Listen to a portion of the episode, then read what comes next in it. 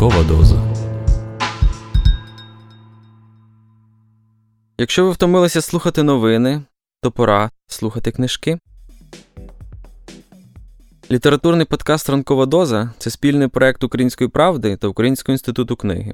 Щоранку, о 8 годині, відомі митці, письменники, політики, блогери та спортсмени розкажуть вам свою улюблену літературну історію. Але будьте обачні, ранкова доза краси викликає залежність.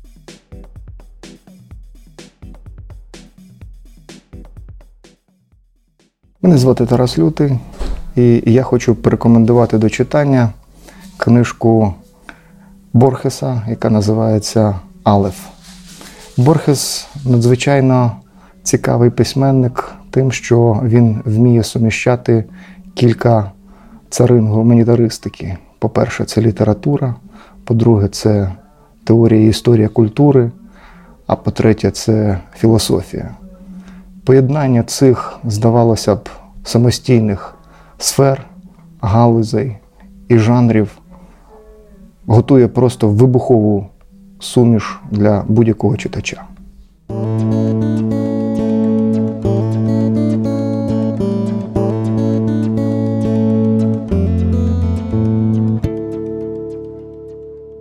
Хорхе Луїс Борхес Алеф присвячується Естелі Канто. О Боже, мені вистачило б і горіхової шкаралупи. Навіть у ній я міг би вважати себе за владаря безкрайого простору. Гамлет. Але вони навчатимуть нас, що вічність це застояне теперішнє, нунк станц, застояне тепер, як називають це школи. Але воно ані для них, ані для когось іншого не більш зрозуміле, ніж якби вони позначили нескінченний обшир простору словом гікстанц, застояне тут. Левіафан. Того спекотного лютневого ранку, в який померла Беатрис Вітербо, після величної агонії, ані на мить не принизивши себе до сльозивості або страху, я помітив, що на великих залізних щитах на площі Конституції поновили рекламу якихось золотавих сигарет. Мені стало не по собі, бо я зрозумів, що невпинний і неосяжний усесвіт уже відокремився від неї, і що ця переміна була тільки першою з нескінченного ряду. Світ змінюватиметься, але я не змінюся, подумав я з меланхолійним самозамилуванням. Я знаю, що нерідко моя марна відданість її дратувала. Тепер, коли вона померла, я зможу присвятити себе її пам'яті, без надії, але й без приниження. Я подумав про те, що 30 квітня день її народження, зробити цього дня візит у дім на вулиці Гарай, щоб привітати її батька та Карлоса Архентіно Дандері, її брата вперших, буде актом чемності, бездоганної вихованості і, мабуть, необхідності. Знову я чекатиму в сутінках невеликої заставленої меблями вітальні, знову роздивлятимуся подробиці її численних світлин. Беатрис Вітербо в профіль, кольорове фото, Беатрис у масці на карнавалі 1921 року, Беатрис на першому причасті, Беатрис у день її одруження з Робертом Елесандріні, Беатрис невдовзі після розлучення на сніданку в кінному клубі, Беатріс у Кильмасі з Делією Сан Марко Порсель і Карлосом Архентіно, Беатрис із Пекінесом, якого їй подарував Вільєгас Аедо, Беатрис Анфас і в три четверті, усміхнена, підперла долоною підборіддя. Мені вже не доведеться, як раніше, дарувати недорогі книжки, щоб цим виправдати свій прихід. Книжки, сторінки яких я, зрештою, став розрізувати, аби через кілька місяців не пересвідчуватися з прикрістю, що ніхто їх навіть не розгортав. Беатрис Вітербо померла 1929 року, і відтоді не було такого 30 квітня, щоб я не відвідав цей дім. Я мав звичай приходити о чверть на восьму і сидіти там хвилин 25. З кожним роком я приходив усе пізніше і залишався трохи надовше. 1933 року допомогла злива, мене запросили до столу. Природно, що я не знехтував цього прецеденту, і 1934 року прийшов близько восьмої з медовим пряником із Санта-Фе і, звичайно ж, залишився вечеряти. І саме в дні цих сумних роковин, наповнених неясним любовним томлінням, я вислуховував все більш і більш довірчі звіряння Карлоса Архентіно Данері. Беатрис була висока, тендітна, ледь-ледь сутула. В її ході, якщо тут доречний оксиморон, була якась граційна незграбність, джерело екстазу. Карлос Архентіно чоловік рожевощокий, повний, із сивиною у волоссі і витонченими рисами обличчя. Він обіймає якусь дрібну посаду в нікому невідомій бібліотеці на південній околиці міста. Характер у нього владний, але водночас бездіяльний. Донедавна він ніколи не виходив з дому ні вечором, ні на свята. Пройшовши через два покоління, в нього збереглося італійське С та багата італійська жестикуляція. Його розум перебуває в стані безперервного збудження, палкого, балакучого, але абсолютно пустого. Він наводить безліч малоосмислених аналогій і постійно переживає якісь безглузді докори сумління. У нього, як і в Беатрис, великі і гарні руки з тонкими пальцями. Протягом кількох місяців він палко нахваляв поля фора, і не так за його балади, як за його ідею незаплямованої слави. Це князь поетів Франції, знай повторював він з якоюсь марнославною урочистістю, і не смій казати про нього нічого поганого. Найотруйніша з твоїх стріл його не зачепить. 30 квітня 1941 року я дозволив собі додати до пряника пляшку вітчизняного коньяку. Карлос Архентіно зняв з нього пробу, визнав його смачним і, вихиливши кілька келишків, виголосив промову на захист сучасної людини. Я собі уявляю її, сказав він з не зовсім зрозумілою схвильованістю, в її кабінеті, в цій, так би мовити, сторожовій башті сучасного міста, в оточенні телефонів, телеграфів, фонографів, радіотелефонів, кіноапаратів, чарівних ліхтарів, словників, розкладів, довідників, бюлетенів, і він заявив, що людині отак оснащеній немає сенсу продовжувати.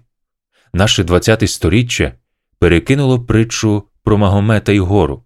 Тепер гори самі йдуть до сучасного Магомета. Ці його думки здалися мені такими пустими, а їхній виклад таким пишномовним і багатослівним, що я відразу пов'язав їх із літературою і запитав у нього, чому він не запише їх на папір. Як слід було сподіватися, він говорив, що вже пише.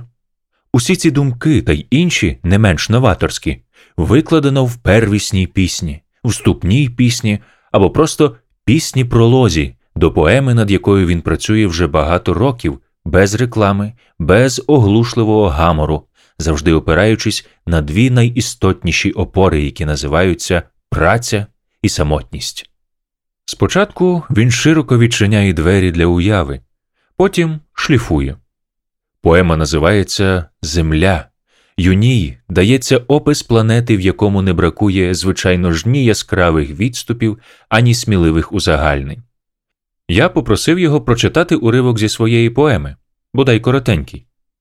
Він висунув шухляду письмового столу, дістав звідти грубий стіс паперу зі штампом бібліотека Хуана Крістосомо Лафінура і з самозадоволеним лунким голосом прочитав Як грек колись я бачив світ, я бачив безліч міст, я бачив працю й дні, ходив у довгі мандри, і викладаю суть, і викладаю зміст, ніде не бувши, крім оту де Машамба.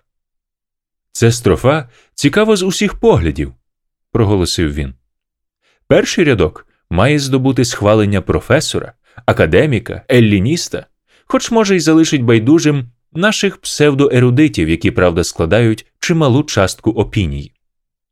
Другий рядок здійснює перехід від Гомера до Гесіода.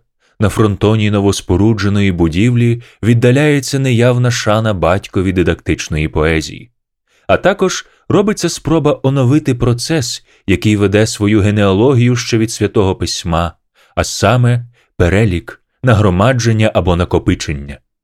Третій рядок чи він походить від бароко, чи від декадансу, чи від чистого і фанатичного культу форми, складається з двох напіввіршів близнюків. Четвертий рядок відверто двомовний, забезпечить мені безумовну підтримку всіх тих, чий дух схильний утішатися веселим блиском жартівливих асоціацій. Я вже нічого не кажу про рідкісну Риму або про силу ілюстрованої образності, яка дозволила мені без педантизму сконцентрувати у чотирьох рядках три глибоковченні алюзії, які охоплюють три тисячоліття, насичені літературою. Перша відсилає нас до Одіссеї, друга до праці й днів, а третя до безсмертної дрібнички, якою ми завдячуємо ледачому дозвіллю славного Савояра.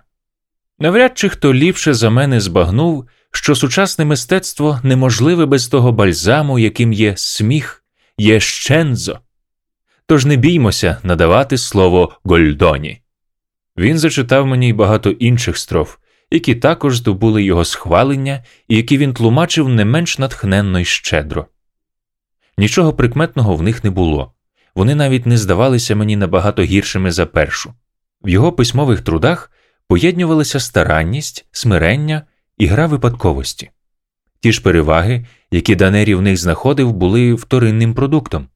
Слухаючи його, я зрозумів, що зусилля поета часто спрямовані не на те, щоб творити поезію, а на те, щоб знайти аргументи, які довели б високі переваги його поезії. Природно, що ця друга частина його праці підносила твір у його очах, але не в очах інших. Усна мова Данері була вельми екстравагантною, але його безпорадність у віршуванні не дозволяла йому, окрім окремих рідкісних випадків, внести цю екстравагантність у свою поему. Лише один раз у житті випала мені нагода бачити 15 тисяч 12 складових віршів Поліольбіона, топографічної епопеї, в якій Майкл Дрейтон описав фауну, флору, гідрографію, орфографію, воєнну та монастирську історію Англії. Я переконаний, що це творіння грандіозне, проте все ж таки позначене певними межами, є набагато менш занудним, аніж неозорий споріднений задум Карлоса Архентіно, який поставив собі за мету описати римованими рядками всю поверхню нашої планети. 1941 року він уже завіршував кілька гектарів штату Квінсленд, понад кілометр по течії річки Об, Газгольдер на північ від Веракуса, головні торгівельні заклади в парафії непорочного зачаття, садибу Маріани Камбасерас де Альвеар на вулиці 11 вересня в Бельграно та турецькі лазні біля одного відомого пляжу в Брайтоні.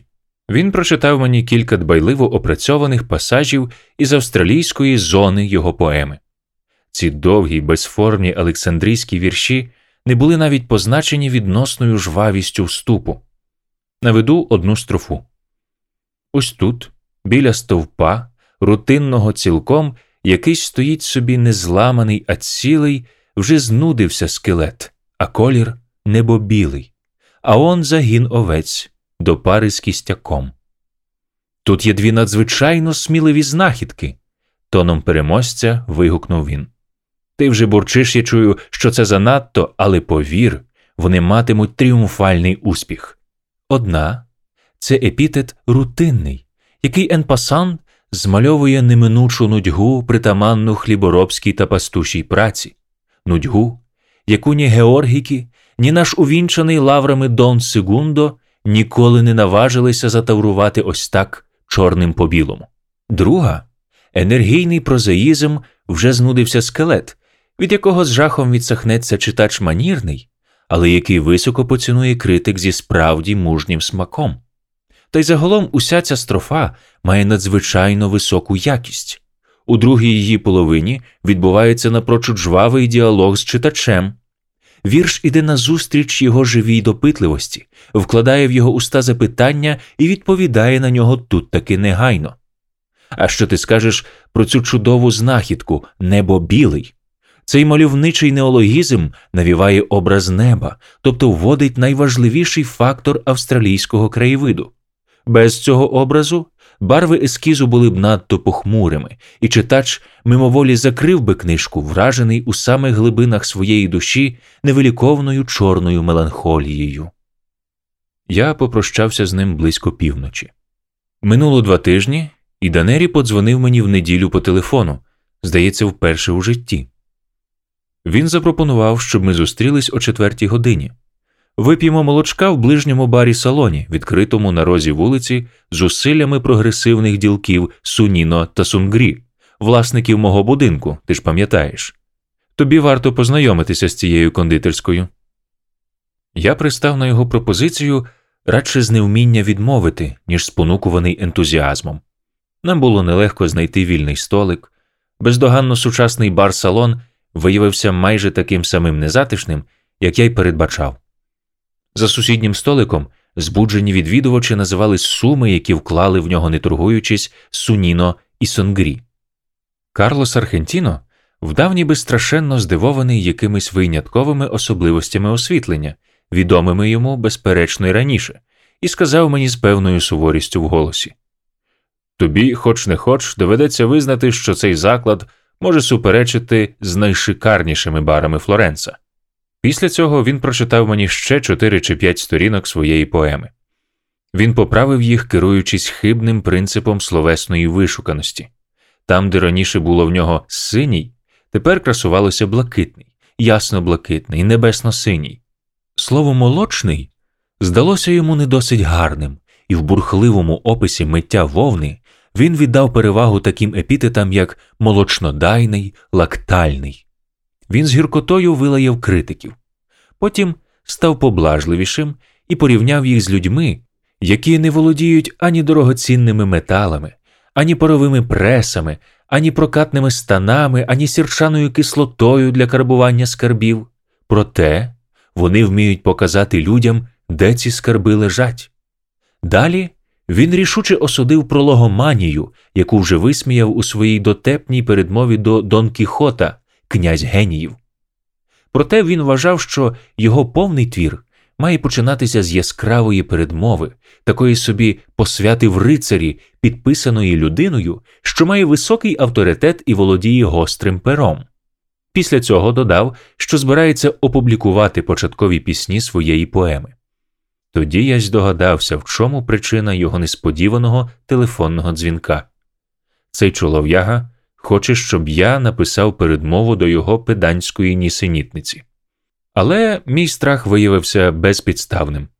Карлос Архентіно сказав з ревним захватом у голосі, що навряд чи він ризикує помилитися, коли назве солідним престиж, якого набув у своїх колах літератор Альваро Мелінур Фаллінур, і що, якби я його попросив, він міг би написати чудову передмову до поеми. Щоб уникнути невдачі, яка була б непрощенною в цьому випадку, я мушу особливо наголосити на двох незаперечних перевагах поеми, на її формальній досконалості та науковій строгості, позаяк у цьому розкішному саду тропів, фігур та поетичної витонченості немає жодної деталі, що не відповідала б вимогам суворо виваженої істини. Він додав, що Беатрис вельми полюбляла розважатися в товаристві Альваро. Я відразу погодився, охоче й багатослівно. Для більшої правдоподібності сказав, що переговорю з Альваро не в понеділок, а в четвер, на скромній вечері, якою зазвичай завершуються всі зборі у клубі письменників. Таких вечер не буває, але збори письменників справді відбуваються по четвергах, факт, який Карлос Архентіно Данері може перевірити по газетах і який, отже, надавав правдоподібності моїй відповіді. З глибокодумним виглядом людини, яка добре розуміє тонкощі справи, я додав, що перш ніж заговорити про передмову, я опишу йому оригінальний задум поеми. Ми розпрощалися. Повертаючи на вулицю Бернарду і Рігоєна, я дуже виразно уявляв собі ті дві можливості, які мені лишались а. Поговорити з Альваро і сказати йому, що кузен Беатрис, цей пояснювальний ефемізм, дасть мені нагоду зайвий раз промовити її ім'я склепав поему, яка до нескінченності розширила можливості какафонії та хаосу. Б. Не говорити з Альваро. І я з абсолютною ясністю передбачив, що мій ледачий характер зробить вибір на користь Б. У п'ятницю з першої години я почав з тривогою думати про телефон. Мене обурювало, що цей інструмент, у якому колись звучав незабутній і неповторний голос Беатрис, тепер може принизити себе до того, щоб стати рупором марних і, либонь, розлютованих докорів одуреного Карлеса Архентіно Данері. Та, на щастя, нічого такого не сталося. Крім того, що у мене виникла неминуча злість проти цього чоловіка, який накинув мені делікатні доручення, а потім забув про мене. Я перестав боятися телефону, але в кінці жовтня Карлос Архентіно таки озвався. Він був страшенно збуджений, я навіть спочатку не впізнав його голос. Зі смутком і гнівом, затинаючись, він повідомив, що ці кляті Суніно та Сунгрі геть розперезались і під приводом розширення своєї бридкої забігайлівки збираються зносити його дім. Дім моїх пращурів, старий дім, окраса вулиці Гарай, повторював він, можливо, прагнучи втопити своє горе в мелодії слів. Мені було неважко розділити його скорботу. Коли тобі вже за сорок, кожна зміна стає бридким символом скороминущості часу. Крім того, йшлося про дім, який для мене безліч нитий був пов'язаний із Беатрис. Я хотів був наголосити на цій делікатній обставині, але мій співрозмовник мене не слухав. Він сказав, що коли Суніно і Сунгрі наполягатимуть на здійсненні свого абсурдного задуму, доктор Сунні, його адвокат, зажадає іспо факто, щоб вони відшкодували йому збитки і виплатили 100 тисяч песо. Ім'я Сунні справило на мене враження. Солідна репутація його адвокатських контор у Касеросі та Куарі увійшла у прислів'я. Я запитав, чи він уже взявся вести цю справу. Данері відповів, що говоритиме з ним про це сьогодні ж увечері. Він ніби завагався і рівним, безбарвним голосом, яким ми маємо зазвичай повідомляти щось дуже інтимне, сказав, що для закінчення поеми йому потрібен його дім, бо там, в одному з кутків льоху, Алеф. Він пояснив мені, що Алеф це одна з тих точок простору, які вміщують у собі всі точки. Він у льоху під їдальнею, став розповідати мені Карлос Архентіно, який від горя став іще балакучішим. Він мій, мій. Я відкрив його в дитинстві, ще коли й до школи не ходив. Сходи, які ведуть у льох, дуже круті. Мої дядько й тітка заборонили мені туди спускатись, але хтось казав мені, що в тому льоху цілий світ. Тоді йшлось, як я згодом довідався про скриню, але я зрозумів це буквально. Я потай туди спустився, скотився по заборонених сходах, упав, а коли розплющив очі, то побачив Алеф. Алеф, повторив я. Так, я побачив те місце, де, не змішуючись, перебувають усі місця земної кулі, і їх можна бачити під усіма кутами. Я нікому не розповідав про своє відкриття, але почав туди приходити. Малий хлопець, звісно, не міг здогадатися, що його нагороджено цим привілеєм для того, аби у своєму дорослому віці він написав поему. Я не дозволю, щоб Суніно і Сунгрі пограбували мене тисячу разів не дозволю. З кодексом у руках доктор Сунні доведе, що мій Алеф невідчужуваний. Я спробував звернутися до його тверезого глузду. Але ж у тому льоху зовсім поночі. Істина не може проникнути в розум, який чинить їй опір. Адже якщо в Алефі перебувають усі місця світу, то там же таки перебувають усі лампи, усі лампади, усі джерела світла. Зараз же прийду подивитися на нього. Я поклав слухавку, щоб він не встиг заперечити. Іноді буває досить довідатися про один факт, щоб відразу ж добути з пам'яті цілу низку раніше неусвідомлюваних підтверджень свого раптового осяяння. Я сам здивувався, як то так раніше я не розумів, що Карлос Архентіно божевільний. А втім, усі вони вітербо, Беатрис, я не раз повторював це собі, і вже дорослою жінкою, і навіть ще малою дівчинкою була обдарована майже нещадною ясністю думки, але траплялися й у неї напади якоїсь дивної недбалості, неуважності, зневаги, неприхованої жорстокості, що їх певно, можна було пояснити тільки якимись патологічними відхиленнями. Божевілля Карлоса Архентіно сповнило мене просто таки злісною радістю. У глибині душі ми завжди ненавиділи один одного. На вулиці Гарай служниця чемно попросила, щоб я трохи зачекав. Пан був, як завжди, у льоху, проявляв фотографії.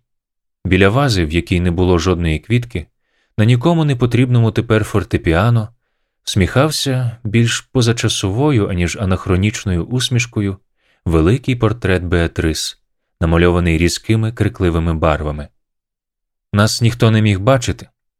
Опанований розпачем ніжності, я наблизився до портрета і сказав йому: Беатрис, Беатрис Елено, Беатрис Елено Вітербо, Беатрис, моя кохана, Беатрис, утрачена навіки. Це я, Боргес. Незабаром увійшов Карлос. Він говорив сухо. Я зрозумів, що він неспроможний думати ні про що інше, як про втрату Алефа. Зараз ми перехилимо по чарці цього псевдоконьяку, сказав він, і можемо пірнати в льох.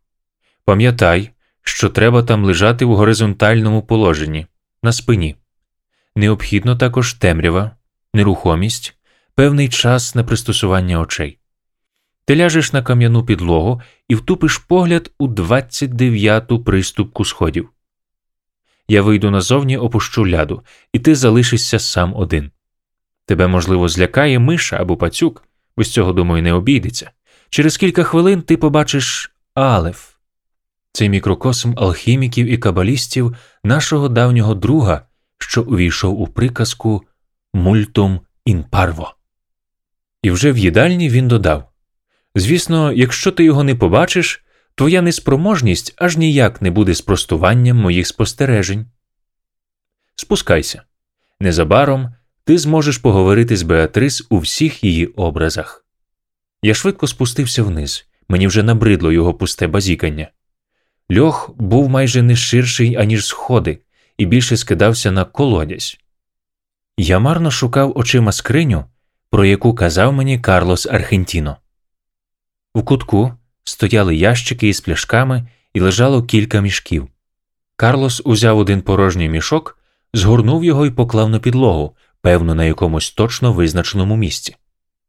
Подушка не вельми зручна, промовив він, але якщо я зроблю її вищою бодай на сантиметр, ти нічого не побачиш, тільки засмутишся і збентежишся. Що ж, лягай, влаштовуйся якнайзручніше і відраховуй 29 приступок. Я виконав його безглузді вимоги, і Карлос Архентіно нарешті пішов. Він обережно опустив ляду, і темрява, попри невеличку шпаринку, яку я ледве розрізняв поглядом, видалася мені непроглядною. До мене майже відразу дійшло, в якій небезпеці я опинився. Я дозволив божевільному замкнути себе в льоху після того, як випив отруту. У хвалькуватих словах Карлоса відчувався внутрішній страх, що я не зможу побачити чудо, щоб убезпечити свою маячню, щоб не довідатися про своє божевілля, він мусить убити мене. Я невиразно відчув, що мені стало зле, і спробував пояснити цей стан своєю закляклою нерухомістю, а не дією наркотику. Я заплющив очі, потім розплющив їх, і тоді я побачив. Алеф. Тепер я підійшов до того місця у своїй оповіді, яке годі переказувати словами, і признаюся, що як письменник я почуваюся тут цілком безпорадним. Усяка мова це алфавіт знаків, застосування яких передбачає минуле, спільне для співрозмовників. Але як розповісти іншим про нескінченний алеф?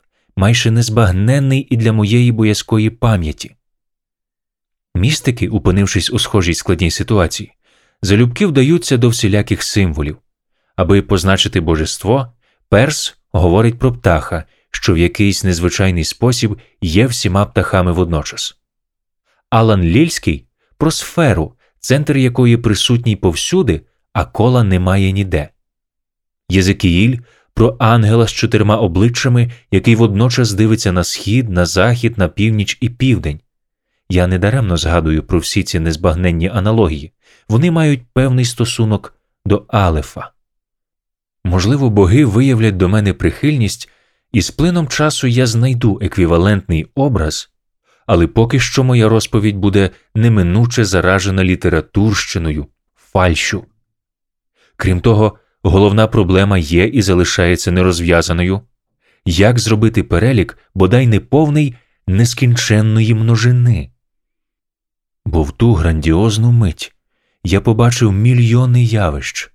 Одні з них тішили мені око, інші жахали, але жодне не здивувало мене так, як той факт, що всі вони відбувалися в одному місці, не накладаючись одне на одне і не будучи прозорими. Те, що бачили мої очі, відбувалося водночас, але те, що я спробую описати, я викладу послідовно, бо такою є наша мова. А дещо я все ж таки опишу. Внизу на приступці, з правого боку, я побачив маленьку кульку, що переливалася всіма барвами веселки і сяяла сліпучим, майже нестерпним для очей світлом. Спершу мені здалося, ніби вона оберталася. Потім я зрозумів, що це обертання було ілюзією, спричиненою тими карколомними, надзвичайними сценами, які в ній відбувалися. Діаметр Алефа становив лише два чи три сантиметри, але весь космічний простір був у ньому, причому ані трохи не зменшений у своїх розмірах.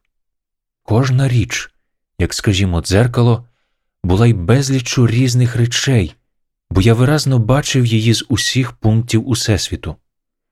Я бачив густо населене море, бачив світанок і вечір, бачив юрби людей в Америці, бачив сріблясту павутину у центрі Чорної піраміди, бачив напіврозвалений лабіринт то був Лондон, бачив незліченні очі, які пильно вдивлялися в мене, ніби в люстро, бачив усі дзеркала планети, і жодне з них не відбивало мій образ.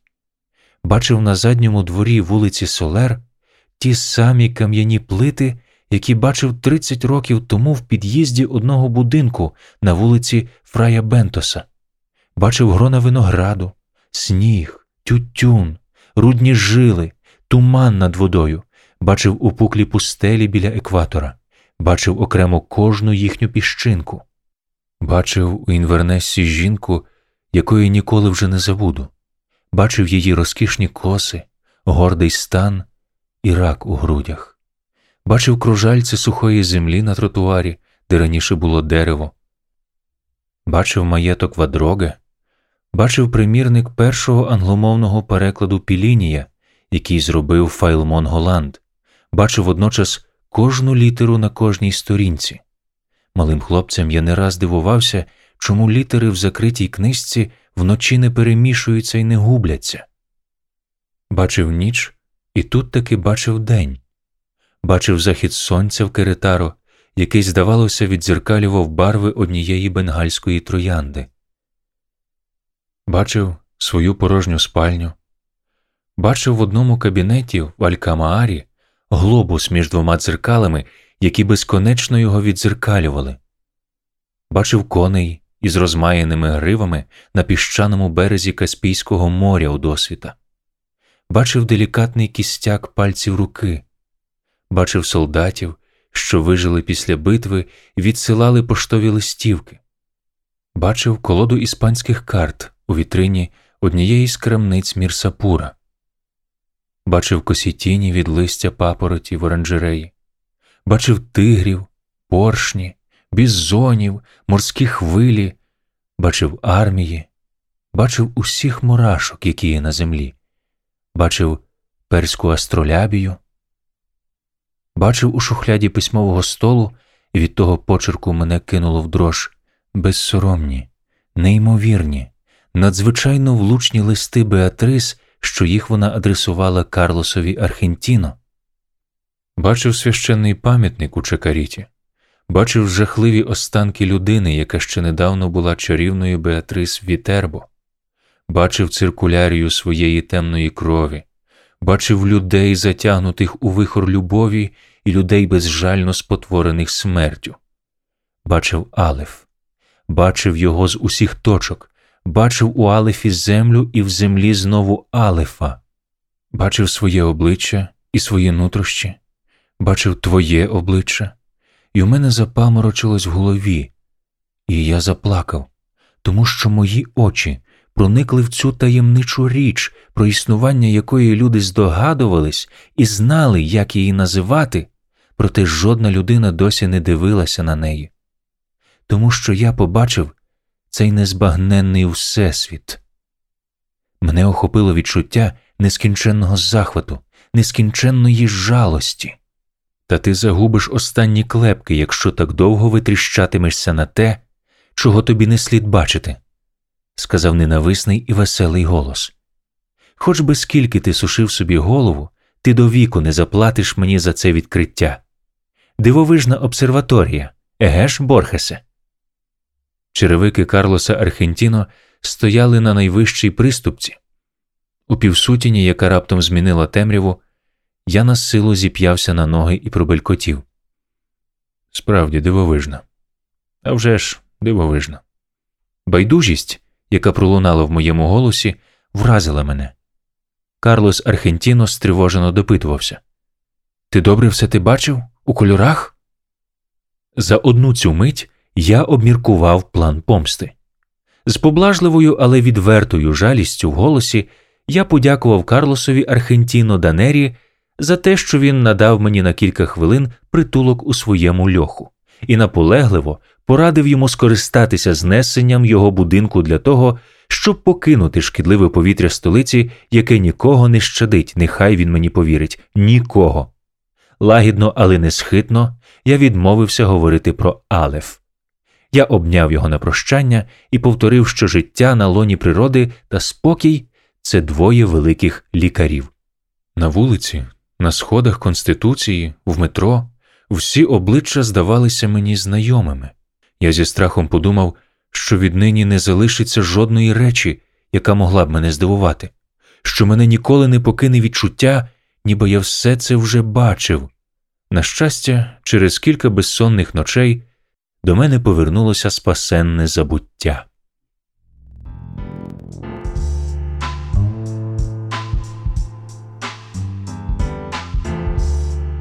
Літературний подкаст Ранкова доза це спільний проект Української правди та Українського інституту книги. Будьте обачні та обережні. Ранкова доза викликає залежність від краси.